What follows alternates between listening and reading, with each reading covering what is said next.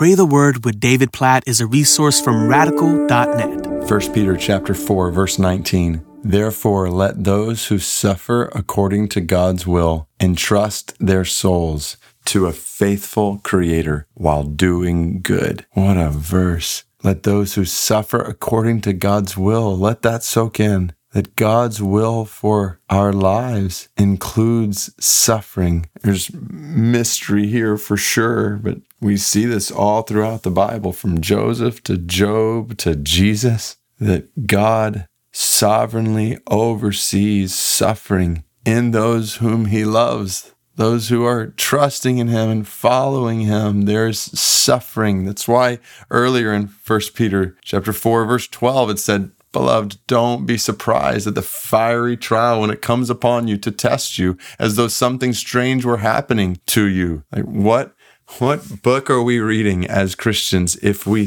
think that suffering is abnormal or unexpected. The Bible makes clear suffering is a normal, expected part of the Christian life. Let those who suffer according to God's will entrust their souls. Oh, what a phrase. Entrust your soul and trust the very depth of who you are. To who? To a faithful creator, to the God who made you and forms you and loves you and has pursued you from before time began, who cares for you, who promises to provide for you with everything you need, who is with you, who will never leave you alone, a faithful creator. Let those who suffer according to God's will entrust their souls to a faithful creator while doing good. When you're walking through suffering, as you entrust your souls to God, do good, do good, do good, do what you know to do. When you don't know what else to do, do what you know God's word calls you to do and love toward Him and love toward others and love even toward your enemies. God, we pray, and love even toward those who are causing suffering in your life.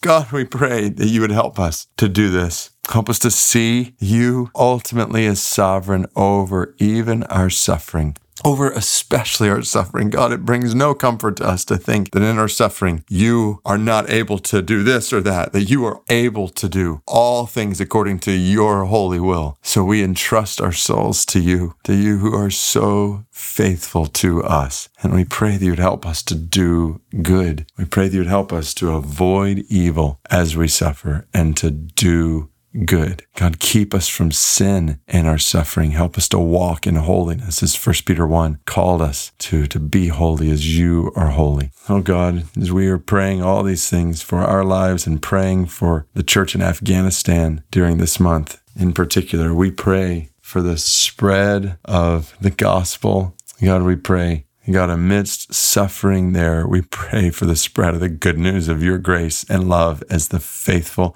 creator. God, we pray today specifically for the southern Uzbek people, 4.3 million of them 0.01% Christian. God cause your salvation to be made known among the southern Uzbek people. As they walk through suffering, we cannot imagine walking through suffering without knowing Jesus, the one who suffered on our behalf, who died on our behalf, who rose from the grave, who ascended into heaven, who promises to draw all who trust in him to eternal life with him, not based on what we do, but based on your mercy and your grace. God, we pray for that good news to spread amidst the southern Uzbek people millions of them, and amidst suffering they are experiencing, may they know the good news of the faithful Creator who has come to save them from their sins. God, we pray all of this according to 1 Peter chapter 4, verse 19, in Jesus' name.